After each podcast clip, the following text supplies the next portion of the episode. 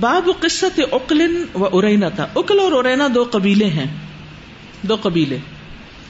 حدثني عبد الاعلى بن حماد حدثنا يزيد بن زريع حدثنا سعيد عن قتادة ان انس رضي الله عنه حدثهم ان ناسا من اكل وارينة قدموا المدينة امام بخاری کہتے ہیں، مجھ سے عبد العلیٰ بن حماد نے بیان کیا، کہا ہم سے یزید بن زرائع نے، کہا ہم سے سعید نے، انہوں نے قطادہ سے ان سے انس نے بیان کیا رضی اللہ عنہ۔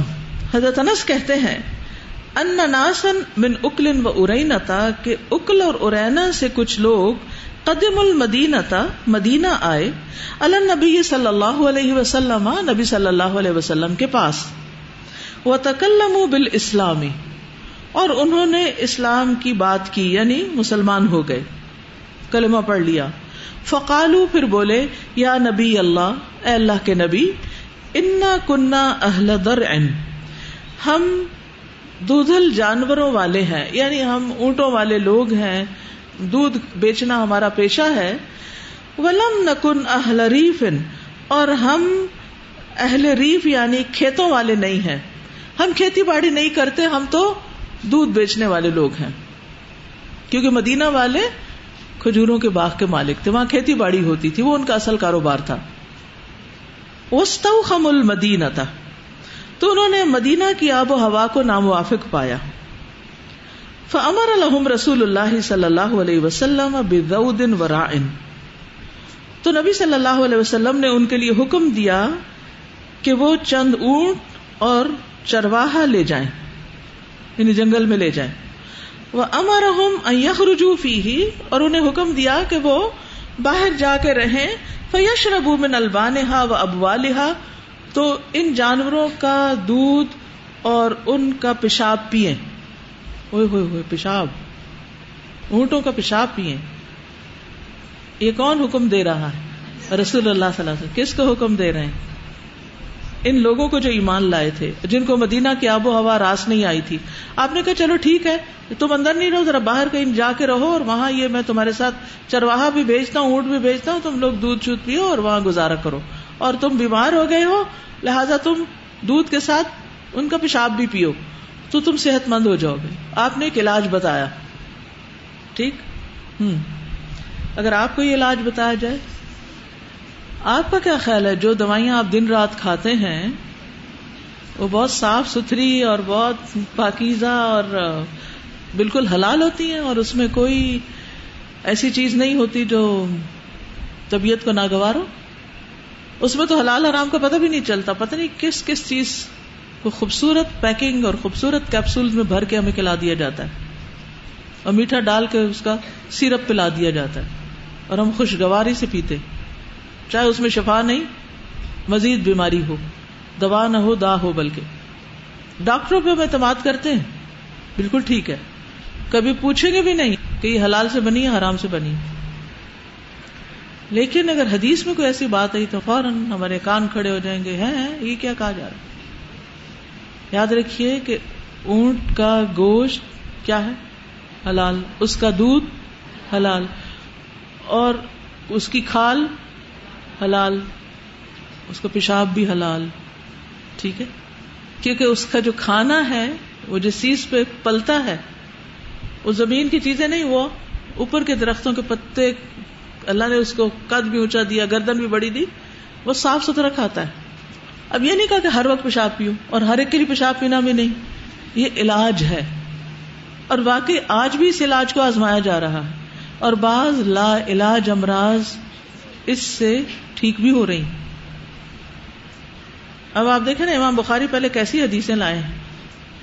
اور اس کے بعد ایسی حدیث لائے ہیں کہ جو ذرا ڈائجسٹ کرنی مشکل ہوتی ہے، ایمانی اعتبار سے۔ لیکن جب حدیث میں آ گیا تو بس ٹھیک ہے۔ سمے نا پتا فن تلقو تو وہ چلے گئے۔ حتیٰ ازاکان ناحیت الحرتی یہاں تک کہ جب وہ ہررا ہررا پتھریلا میدان تھا مدینہ کے باہر، پتھریلی زمین، اس کے قریب تھے، کنارے پہ تھے، یا اس علاقے میں تھے، کفر باد اسلام تو مرتد ہو گئے۔ اسلام لا کے کفر کر لیا۔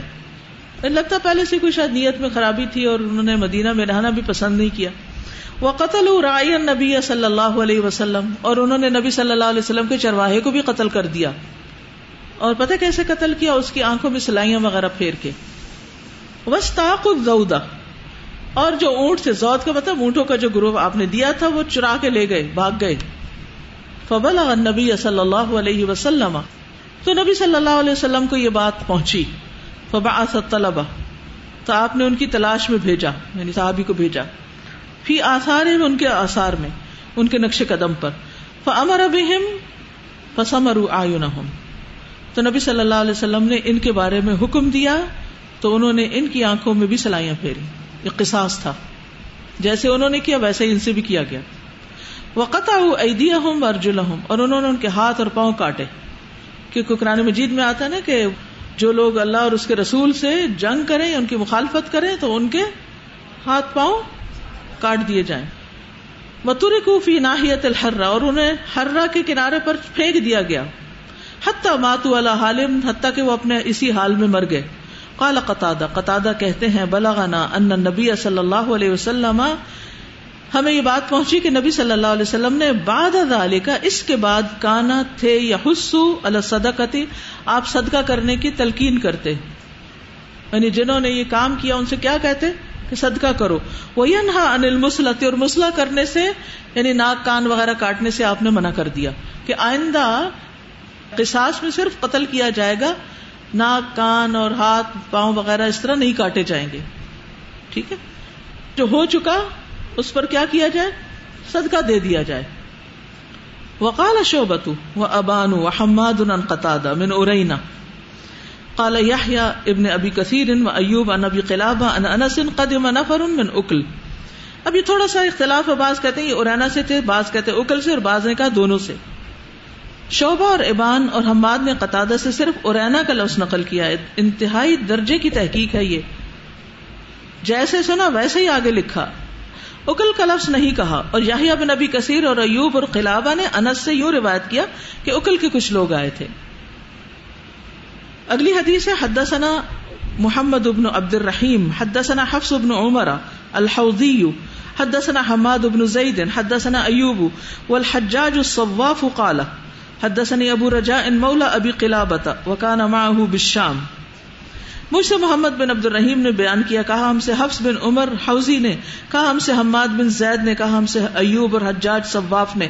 کہا، مجھ سے ابو رجا نے، جو ابو قلابہ کے غلام تھے، اور شام کے ملک میں ابو قلابہ کے ساتھ تھے۔ وکان اماح بشام کون تھے یہ؟ ابو قلابہ کے غلام اور ان کے ساتھ تھے۔ ان عمر ابن عبد العزیز استشار الناس یومن کہ عمر بن عبد العزیز نے جب وہ خلیفہ تھے، ایک دن لوگوں سے مشورہ کیا۔ کالا انہوں نے کہا، ما تقولون فی هذه القسامہ کہ تم کیا کہتے ہو اس قسامت میں؟ قسامہ کہتے ہیں، قسم کھانا اگر کسی قتل کے گواہ نہ ہو اور اللہ کے بہت سے لوگوں پر قتل کا شبہ ہو جائے، تو ان میں سے پچاس آدمی چن کے ان سے حلف لیا جاتا ہے۔ اس کو قسامت کہتے ہیں۔ یعنی جب قاتل کا پتہ نہ چلے تو پھر قسمیں لی جاتی ہیں۔ فقالو تو انہوں نے کہا، حق قدا بہا رسول اللہ صلی اللہ علیہ وسلم، کہ یہ تو حق ہے یعنی قسامت حق ہے، سچی بات ہے۔ نبی صلی اللہ علیہ وسلم نے اس کے ساتھ فیصلہ کیا۔ وہ قزت بحال خلفا کا آپ سے پہلے کے خلفاء نے بھی اس طریقے پر عمل کیا ہے۔ کالا بابو قلابہ، خلف سریری ہی۔ تو اس وقت ابو قلابہ عمر بن عبد العزیز کے تخت کے پیچھے کھڑے تھے۔ سریر کس کو کہتے ہیں؟ تخت کے پیچھے۔ فقال امبسط ابن سعید، تو امبسا بن سعید نے کہا فعین حدیث انس فل ارنیین تو ارنیین کے بارے میں، قبیلہ ارینا کے بارے میں جو حضرت انس کی حدیث ہے، اس کے معاملے میں قسامت کیوں نہیں لی گئی؟ یہ اشارہ تھا ان کا۔ قال ابو کلابا ابو کلابا کہتے ہیں یا یا حدث انس ابن مالک مجھ سے یہ حدیث انس بن مالک نے بیان کی تھی۔ قال عبد العزیز ابن صحیب ان انس من ارین وقال ابو قلابہ ان انس من اکل و ذکر القصہ تھا۔ اور انس نے جو حدیث بیان کی عبد العزیز بن صحیب نے اس حدیث کو انس سے روایت کیا۔ اس میں صرف ارینا کا لفظ مذکور ہے اور ابو قلابہ کی روایت میں انس سے اکل کا لفظ مذکور ہے اور یہی قصہ ہے۔ ٹھیک ہے؟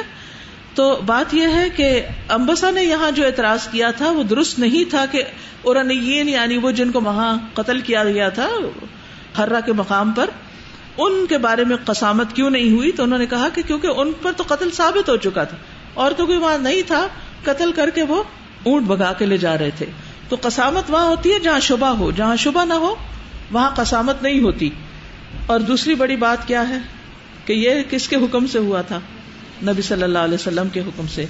تو اصل بات ہے نبی صلی اللہ علیہ وسلم کا فیصلہ اور آپ کا حکم۔ تو یاد رکھیے کہ جب آپ کا حکم کسی معاملے میں آ جائے، تو پھر اس کے بعد اپنا اختیار نہیں رہتا۔ اور کسی کو اعتراض کرنے کا بھی حق نہیں رہتا۔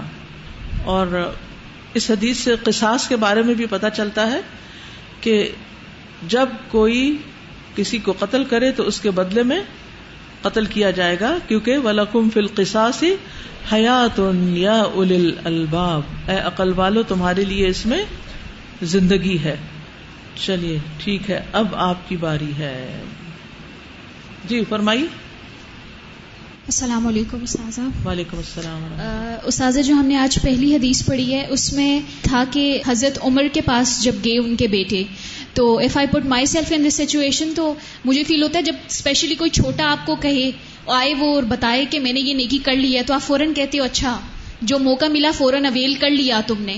یا تو پھر اگر اس ٹائم ہم چپ رہتے ہیں تو بعد میں جب بھی کوئی اس طرح کا موقع آتا ہے اسے ہم ضرور یاد کرواتے ہیں۔ مجھے کیوں نہیں بتایا؟ تم خود ہی پہلے کرنے لگ گئے یا کچھ؟ بالکل۔ اور لیکن وہ بھی جانتے تھے کہ اللہ کے رسول صلی اللہ علیہ وسلم کی اطاعت میں ماں باپ پیچھے آ جاتے ہیں۔ بالکل۔ یعنی اس وقت ماں باپ کی بات نہیں مانی جاتی بلکہ اللہ کے رسول صلی اللہ علیہ وسلم کی مانی جاتی۔ جی۔ السلام علیکم۔ میں وہ ساری چین جوڑ رہی تھی جس طرح آپ حدیث پڑھا رہی تھی نا۔ تو جو کی پوائنٹ مجھے ملا نا، وہ ہے سمے نہ وہ اتانا آج کل پرابلم کیا ہے؟ سمے نہ ہوتا ہی نہیں ہے تو اتانا کیسے ہوگا؟ کیوں صحابہ کرام کا درجہ ہم سے بہت بلند ہے؟ کیونکہ وہ بہت غور سے بیٹھ کے سنا کرتے تھے۔ کیوں بنی اسرائیل نے کہا سمے نہ وہ اسینا؟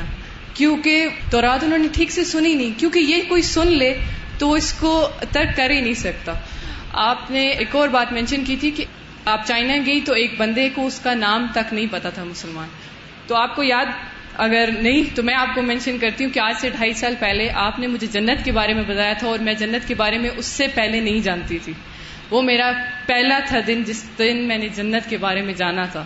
تو یہ آگے پہنچانا کتنا ضروری ہے؟ تو میں نے بھی جنوں کی طرح ہی کہا تھا کہ میں نے ایک عجیب چیز سنی ہے اور میں اس پہ ایمان لاتی ہوں اور الحمد للہ I born as a Muslim but just a label Muslim but جب میں نے سنا تو میں نے بھی ان جنوں کی طرح ہی کہا کہ میں نے ایک عجیب قرآن سنا ہے اور بس اس کے بعد میں سنتی چلی گئی، سنتی چلی گئی، ٹی ڈی کورس کیا اور آج میں دبئی سے یہاں پہ آئی ہوں اور الحمد للہ حدیث کورس میں بیٹھی ہوں۔ تو ایک شعر سنانا چاہوں گی۔ مجھے تیرے بندوں کی نہیں کوئی بھیڑ چاہیے، تیرے قرب سے جڑی رہوں وہ زنجیر چاہیے۔ مجھے تیرے بندوں کی نہیں کوئی بھیڑ چاہیے، تیرے قرب سے جڑی رہوں وہ زنجیر چاہیے۔ کبھی کچھ ہاتھ اٹھا کے مانگا نہیں تھا اے رب، کبھی کچھ ہاتھ اٹھا کے مانگا نہیں تھا اے رب۔ مگر اب تجھ کو جو پسند ہو وہی تقدیر چاہیے۔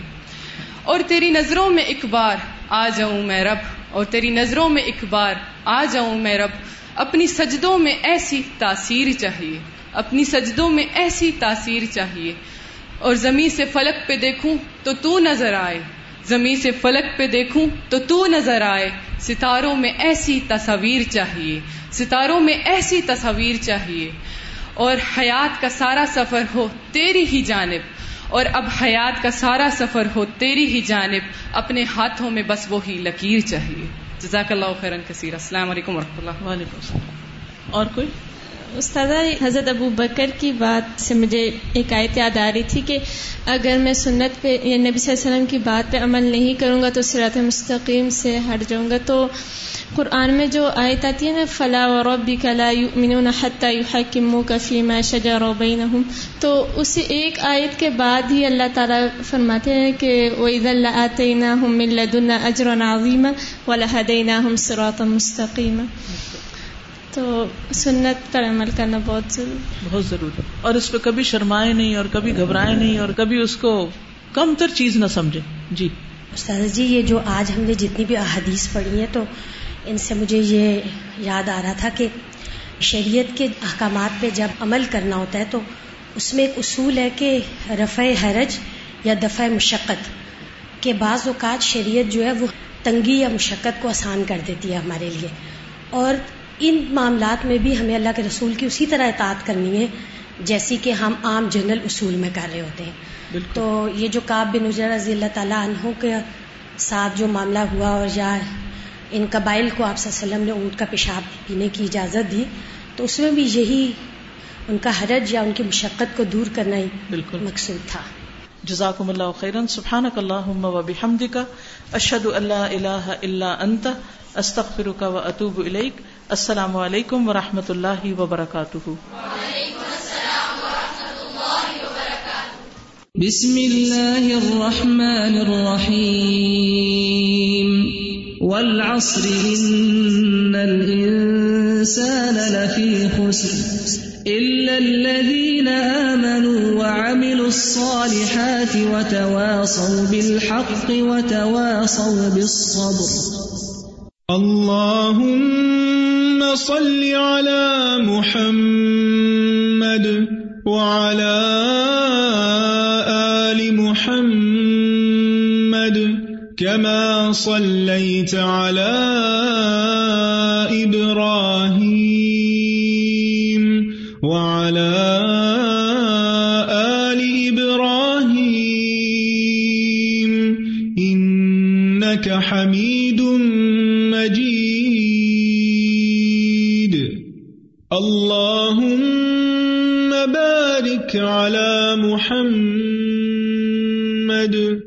وعلى